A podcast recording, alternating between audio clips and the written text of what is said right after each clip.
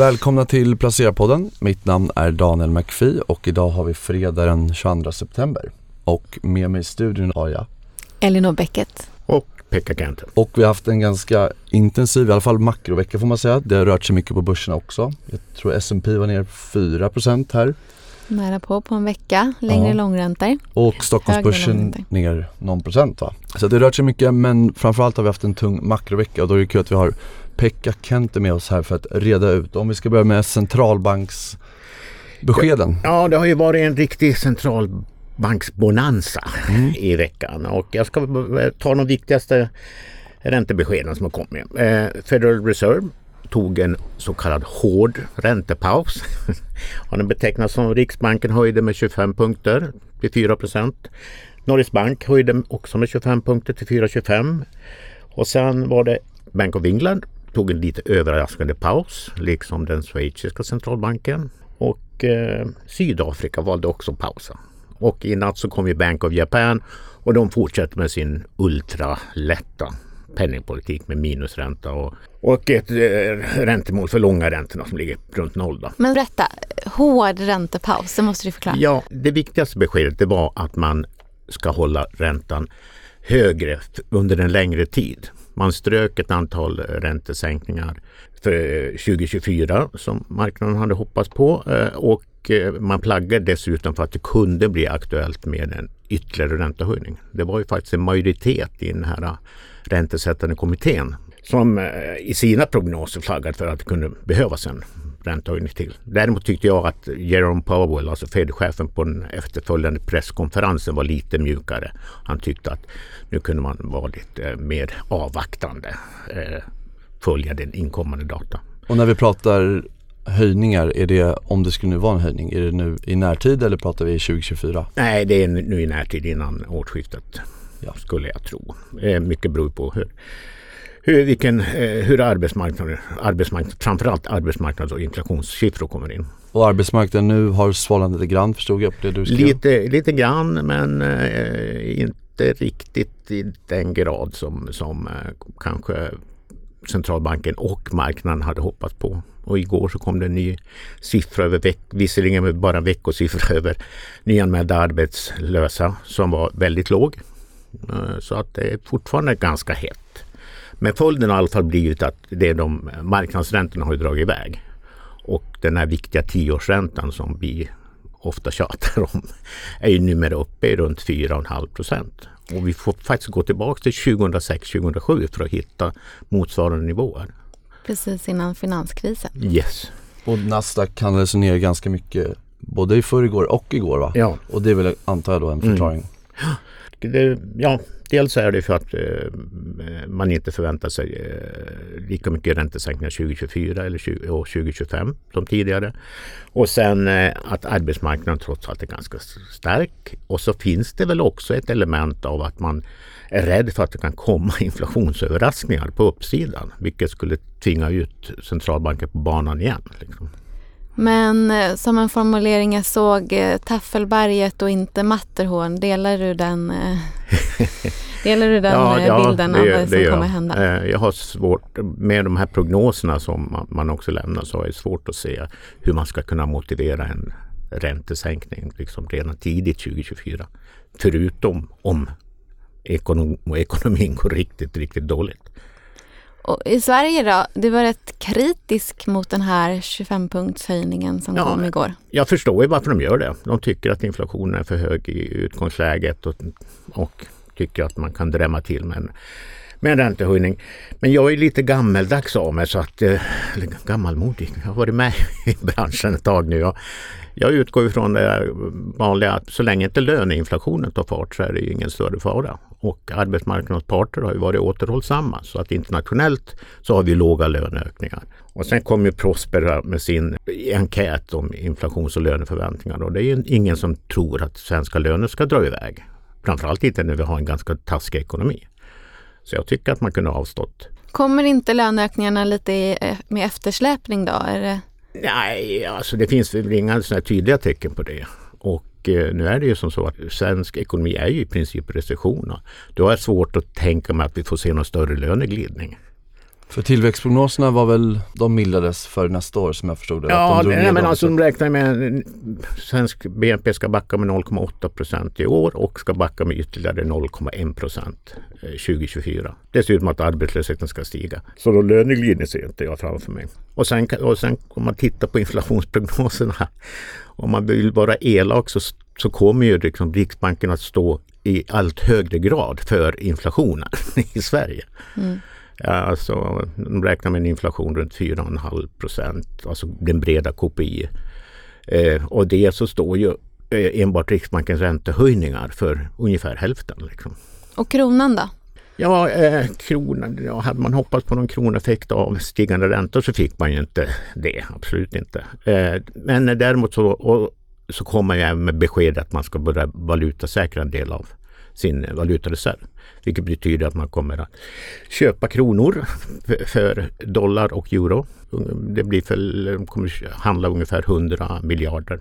Vilket visserligen är en liten summa på valutamarknaden men ändå en tydlig signal på något sätt. Jag håller ju med Riksbanken och Erik Thedéen liksom att alla tycker att kronan är undervärderad. Det är bara det att ingen törs gå emot strömmen. Förutom medlem för första AP-fonden såg jag.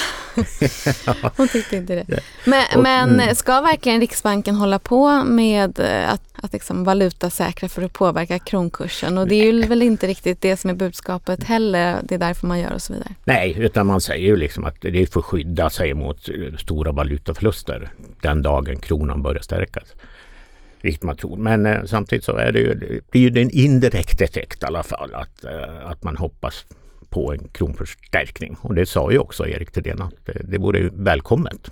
Och då kan det gå ganska fort?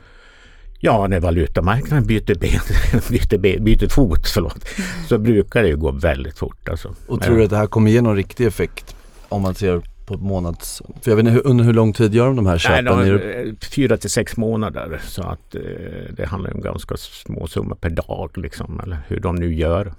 Eh, men eh, så sagt, kanske lägger ett golv i alla fall. Mm.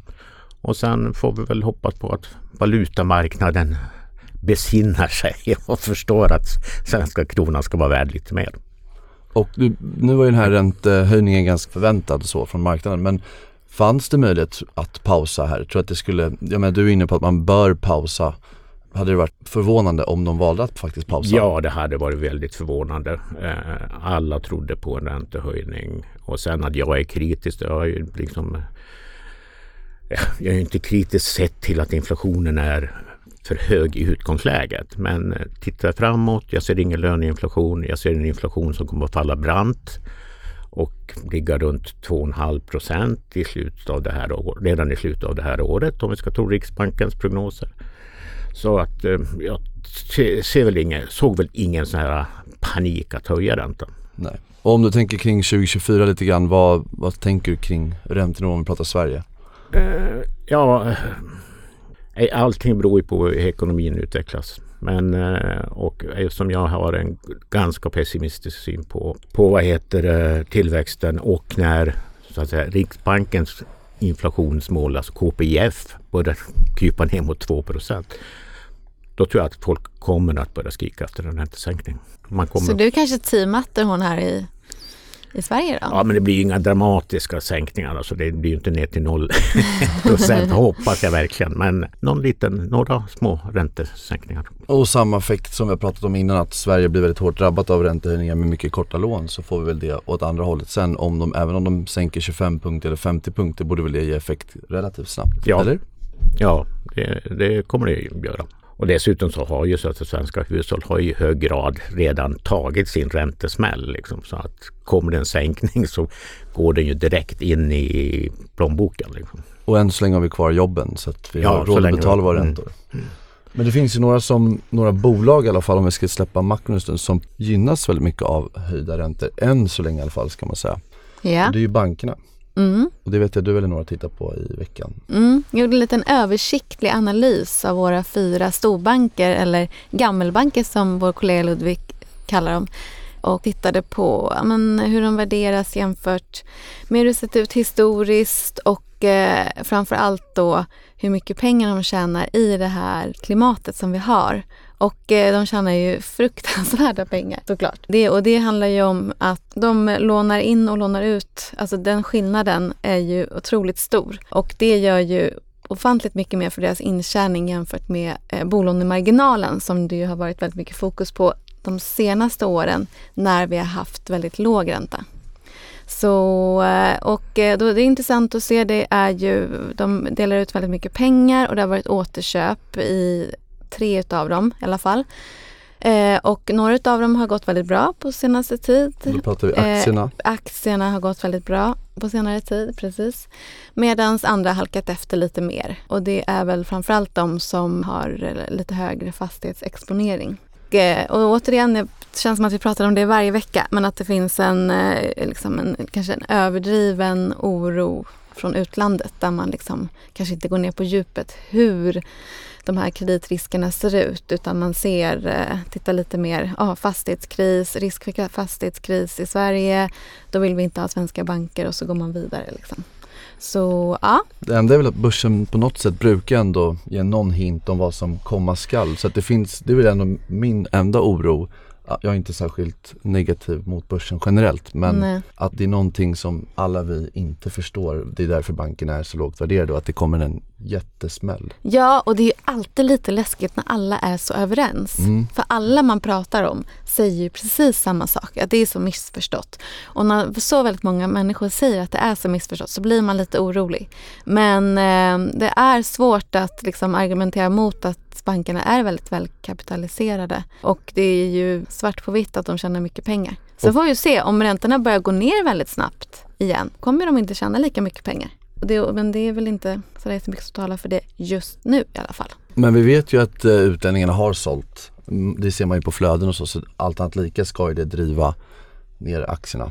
Sen om de har rätt eller inte, just att de utländska aktörerna skulle ha bättre koll på bankerna än svenska kapitalförvaltare, det vet man ju inte, eller det vet inte jag i alla fall. Nej. Men eh, det känns ju rimligt att vi i Sverige borde ha lite bättre koll på dynamiker, strukturer, risker och hur det funkar i övrigt. Sen finansierar ju de ju hur mycket projekt som helst de här bankerna. Det är inte bara fastighetsexponering eller andra delar utan det är smörjet i samhället på något sätt. Ja, men som det är nu till exempel så är väl SEB en, en av de som har gått bäst och Handelsbanken sämst. Handelsbanken har mycket bostadsrättsföreningar. SEB är ju det traditionellt i alla fall företagsbanken. Så man orolig för konjunkturen kanske man ska äga mindre SEB och mer något annat. Så, man, så det är ju sånt man kan titta på utifrån vad man själv tror framöver. Men tror man på en, eh, någon form av härdsmälta då ska man ju inte äga bank. Men du sa att det var en, som in, en av bankerna som inte gjorde återköp. Vilken av det är dem? Handelsbanken. Okej. Okay. Är det något förslag till styrelsen att de borde göra återköp eller hur tänker du där? Eh, nej, jag ger inga förslag till styrelsen. Men eh, det finns nog en och annan aktieägare som eh, gärna skulle se det. Men det finns kanske en och annan ägare som inte skulle se det också. Ja. Vad tänker du Pekka, du som har ett större perspektiv, ett globalt makroperspektiv? Ja, ja, men alltså svenska banker är ju alltid bra på att tjäna pengar tycker jag. ja, de lyckas i, ja. och inte det ena så är det andra. Ja, precis. Eh, nej, det, det, är väldigt höga vinster. Det, det, är en liten sån här oro som man kan väl ha. Liksom, det är att hushållsutlåningen faktiskt utvecklas otroligt svagt. Så att det är ingen tillväxt, alltså det är en väldig tillväxt i vinsten. Men jag menar om man tänker på hur marknaden ser ut på lång sikt så är det ju svårt att växa. Och jag menar de här utlandssatsningarna har ju varit minst sagt eh, inte så lyckosamma. Så, och bolånemarknaden, nu går den ner och så vidare. Så det är ju väldigt mycket nu som man hovar in just på att räntan är hög. Yeah. Och sen får vi se hur det går med, med, som sagt, med eh, här i, när vi går in i hösten. Och jag såg någon siffra att antalet Google-sökningar på bolåneränta steg med 540 procent efter Riksbankens räntebesked. Så det är många som är oroliga. Och jag kan väl tänka mig att vi får en dipp till på bostadsmarknaden. Så ja, man får helt enkelt gå in och, och, och läsa lite. Man... Ja, för det fanns också en intervju där med en bankexpert får man väl säga. En bankanalytiker, ja. En bankanalytiker. Precis. Men annars då? Jag vet att ehm, eh, du har också skrivit i veckan, mm. som alla veckor. Daniel. Ja, nej, jag skrev om Encon som vi har pratat om tidigare i podden. Det är de här tiltrotatorerna som är handleden på en grävmaskin. Och det har ju varit en väldigt bra story, tillväxtstory. De, penetrationsgraden i Norden är väl upp mot 80-90% tror jag. Eh, så det är väldigt poppis. Medans I utlandet, det vill säga utanför Norden och utanför Sverige framförallt så är penetrationsgraden väldigt låg. Även i länder som Tyskland och Frankrike som är stora europeiska länder är det runt 10% snarare. Så att hela storyn kring deras, ja, både värdering, aktie och bolaget är ju att det här kommer att finnas i hela världen. Eh, Sen är frågan hur lång tid det kommer ta. Men jag skrev det, aktien är väldigt högt värderad som vi har pratat om tidigare. Jag var avvaktande till aktien idag, eller nu i häromdagen så satte jag faktiskt sälj på aktien. Och det bygger mycket på att den totala orderingången den sjönk organiskt med 38% i andra kvartalet. Jag tycker generellt inte att man ska vara alltför kvartalsfokuserad. De framhäver dock gärna resultaten och alla finansiella siffror för första halvåret där faktiskt som ser ganska bra ut eftersom att Q1 var bra. Men tittar man enskilt på andra kvartalet och tänker att det är kanske är någon form av trend eh, så sjunker faktiskt den organiska orderingången i alla regioner. Så att de här tillväxtbenen och regionerna som skulle finnas, eh, där sjunker orderingången av olika förklaringar i olika regioner. Om vi tar Europa, där det är liksom högre räntor som gör att kalkylen för att räkna hem en sån här tilltrotator kan ta lite längre tid. Vi vet ju själva byggkonjunkturen i Europa, kanske inte jättestark just nu, den kanske bottnar, vad vet jag. Men eh, det har också gjort att kunderna blir mer avvaktande. Och sen i USA, där är det också mer avvaktande. De har mycket bostadsbolag som bygger som kunder. Och de har också blivit mer avvaktande. Så helt plötsligt från att det ska växa i hela världen så är det nu en negativ organisk orderingång i alla regioner. Och det var över 30% ner orderingång i Europa, ner 50% i Norden. Och eh, där ska de visserligen inte växa men det är fortfarande en väldigt viktig marknad för, för försäljning. Det kan man också nämna då att nu när leveranskedjorna är så pass korta så är det två till fyra veckor de kan leverera på.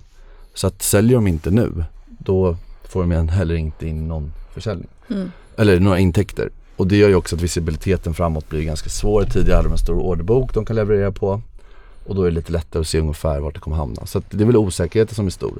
Sen som jag skrev i texten och som man kan nämna, det är ju ett uppenbart väldigt bra bolag, en väldigt bra produkt. Den här tilltrotatorn gör ju maskinen väldigt mycket eff mer effektiv vilket gör att maskinägaren kan debitera fler timmar och därför kan räkna hem investeringen. Så det är väldigt logiskt på det sättet. Men kanske något att plocka upp då om man ser att konjunkturen börjar ta fart igen och räntorna vänder nedåt och så vidare? Ja, det är absolut en aktie man gärna äger. Nu handlas det 37 gånger vinsten på innevarande års prognoser och 35 på nästa år. Mm. Och jag menar, tittar man på Atlas och de andra bolagen som kanske är lite bredare i produktutbudet och har en väldigt lång historik handlas ja, strax över 20. Så att, sen tror inte jag det här är en aktie som kommer vara lågt värderad någon gång men jag skrev det i texten, jag menar, om, om vinsten hamnar på samma nivå som 2022, det vill säga förra året, vilket är inte helt osannolikt. Och du ska ha en multipel på en P-multipel på 25, då, hamn, då är du på aktien på 50. Idag är den på 80. Mm. Sen är det ett väldigt teoretiskt resonemang. Så att, eh, och sen finns det ju saker som talar för aktien som vi är inne på. Det är svårt men här och nu så hade jag sålt och eh, avvaktat för att se eh, vart orderingången och försäljningen framförallt egentligen utvecklas, eller hur den utvecklas. Det är ingenting ni äger antar jag, jag ska, så att jag inte Nej. kränker någon här. Nej. Det, vi kan ju se rörelsen i Nibe bara som ett exempel. Eh, ja. Den har ju gått väldigt dåligt nu, själva aktien. Den är väl ner 40% på ett par månader. Mm. Och det är väl en sån typisk sak att om vinsten går ner, nu har inte vinsten gått ner i Nibe ännu, men om vinsten skulle gå ner och marknaden samtidigt bestämmer sig i samband med det att aktien ska värderas lägre. Då får du en enorm nedgång i aktien. Eh, så att eh, jag tror Nibe var väl på P50 som högst. Eh, så att jag menar mm. P25 blir en halvering och sen om vinsten går ner 30% ja då förstår man ju själv vad, vad som händer. Och de här flödena apropå vi pratade om kronan precis, vad som kommer hända sentiment. Nu är det valutor så ska vi inte jämföras för mycket men när ett sentiment i en aktie förändras eh, så kan det gå väldigt snabbt åt båda håll. Mm. Kan skapa köptillfällen. Verkligen så. Även om man kanske inte känner för att gå in i Nibe just nu. Jag har ingen aning. Men det är många som har gillat den även på 125 kronor och tyckt att det är ett köp. Så att, eh, nej, det är svårt som alltid. Och apropå det, egna affärer. Har ni gjort något, Pekka? Nej, jag har inte gjort någonting. Ingen valutaspekulation? Nej, jag ska väl bara köpa kronor. nej, men nej, jag har suttit still i botten. Det, och det har väl uh, känts rätt bra den här veckan i alla fall. Men vad, sitt, vad har du i portföljen ungefär just nu? Jag har inte så bra koll på den. Har väl, eh, BHG har ju gått bra efter Mm. en djupdykning i fjol. Tokmanni har väl också gått hyggligt. Mm. Eh, Tele2 har ju varit en, ett sorgebarn men har börjat pigga på sig Mm. nu i veckan. Jag har sett att jag har fått en hel del köprekar på den. Sen har jag ju kvar min eh, Exact Bear Ja. position. Som faktiskt är in the money precis just nu. Du Elinor, loserportföljen har vi inte fått en uppdatering på mer än att jag råkar veta att det, eller det vet ju alla andra också, men att det kom ett bud i loserportföljen. Ja, eh, ibland har man lite timing och tur och eh, jag hade ju haft med tyvärr då Nordic Waterproofing i, som månadens aktier och då nämnt ett eh, bud från en av storägarna Kingspan som en potentiell trigger. Nu kommer ett sånt här budpliktsbud och det brukar inte alltid vara jättekul som man kan läsa om i Martin Blomgrens artikel. Eh, Men det här var med premie. Så den gick på en vecka då, fick upp, ja men tror jag. 15 procent? Ja Minst. precis, eller i alla fall över 13 för min del då. Och den, nu ligger den ju där. Men det, det ska bli spännande att följa. För nu är det ju lite så här hedgefonder och grejer som har tagit positioner och man ser ju, det har kommit telegram på telegram här om att eh, andra har sålt och så. Så eh, ja, det blir spännande att se. Det ligger väl, eh, antingen kan det ju bli pannkaka för att de lyckas liksom gå emot det här budet. Eller så kan det ju också vara så att det faktiskt höjs ännu lite mer. Och då får man ju bara hoppas att Kingsman verkligen vill ha det här nu då. Så vi får se. Eh, Men eh, det är ju alltid lite roligt när sådana där saker händer och extra kul eh, när man lyckas tajma det där. Det var ju verkligen det som har diskuterats under väldigt lång tid att det skulle kunna hända. Så det var bra och då fick jag ju inspiration och tänkte "Ja, men de här kanske man blir av med då. Så då köpte jag Instalco till... Lite samma tema. Ja, väldigt Mm. samma tema. Så får vi se. Det är väl det. Inget annat kul att rapportera tyvärr. Nej, får hoppas på bud i Instalco nästa vecka då. Ja, precis. Och jag då, jag har inte, eller jag var inte med förra veckan nej. Jag har väl gjort eh, någonting i alla fall eh, på två veckor. Så att eh, jag sålde faktiskt Atlas igen. Lite på den här konjunkturoron. Jag funderar på, nu borde väl man på något sätt se att industrin svanar något. Ska det komma nu några veckor av när vi pratar om sektorrotation varje vecka? så kan det bli. Jag tror att det kommer kunna bli så. Mm, då måste man ju vara före rotationen tänker jag. Och våra lyssnare också kanske. Exakt. Men eh, nej, och det sa jag förra gången också att det ska man, man ska aldrig sälja Atlas förmodligen. Men nu gjorde jag det för att minska min exponering mot industrin i alla fall. Eh, jag köpte också, det var förra veckan då, eh, lite NCAB där storägaren dumpade ut allting. Vilket var väl rimligt på något sätt. De hade gjort 29 gånger pengarna och skulle in, vill inte äga börsnoterade bolag. Har du landat i att man säger NCAB nu? Ja, tydligen. Inte enka. Nej, men jag kör nog NCAB idag i alla fall. Och sen har jag faktiskt tagit något annat man inte heller ska göra förutom att inte sälja Atlas så har jag tagit en liten kort position i BRF för att också minska portföljens exponering mot ESG, högt värderat, högt skuldsatt. De har gjort 24 förvärv nu, eller 23 sen EQT gick in 2020. Så att vi får se. Jag tror ju inte på att blanka egentligen för att det är över min förmåga men eh, det är ett sätt att balansera risken i portföljen. Och sen har jag köpt lite Hexatronic för att den var ner så mycket igår och tycker väl att värderingen är attraktiv även om jag vet att det är många som inte gillar Men det du bolaget. köpte innan också så fyllde du på eller? Ja, jag äger ju den sen innan så Ah. det här är ju dippköp. Ja. Och jag kan också tillägga att jag visar sig att jag förmodligen köpte marknadschefens aktier för att hon sålde, eh, det visade att hon hade sålt då samma dag som jag köpte. Så det var ju lite synd. Mm. Men eh, det tycker jag å andra sidan är, Hon kanske behövde amortera åt ett bolån. men det är ju aldrig kul att köpa aktier av någon i ledningsgruppen. Tänker jag. Du vet klyschan. Det finns bara en anledning att köpa men det finns många anledningar att sälja. Just det, så var det. Ja men bra, ska vi ta helg? Det gör vi. Trevlig Yes. helg! Trevlig helg. Trevlig helg på er.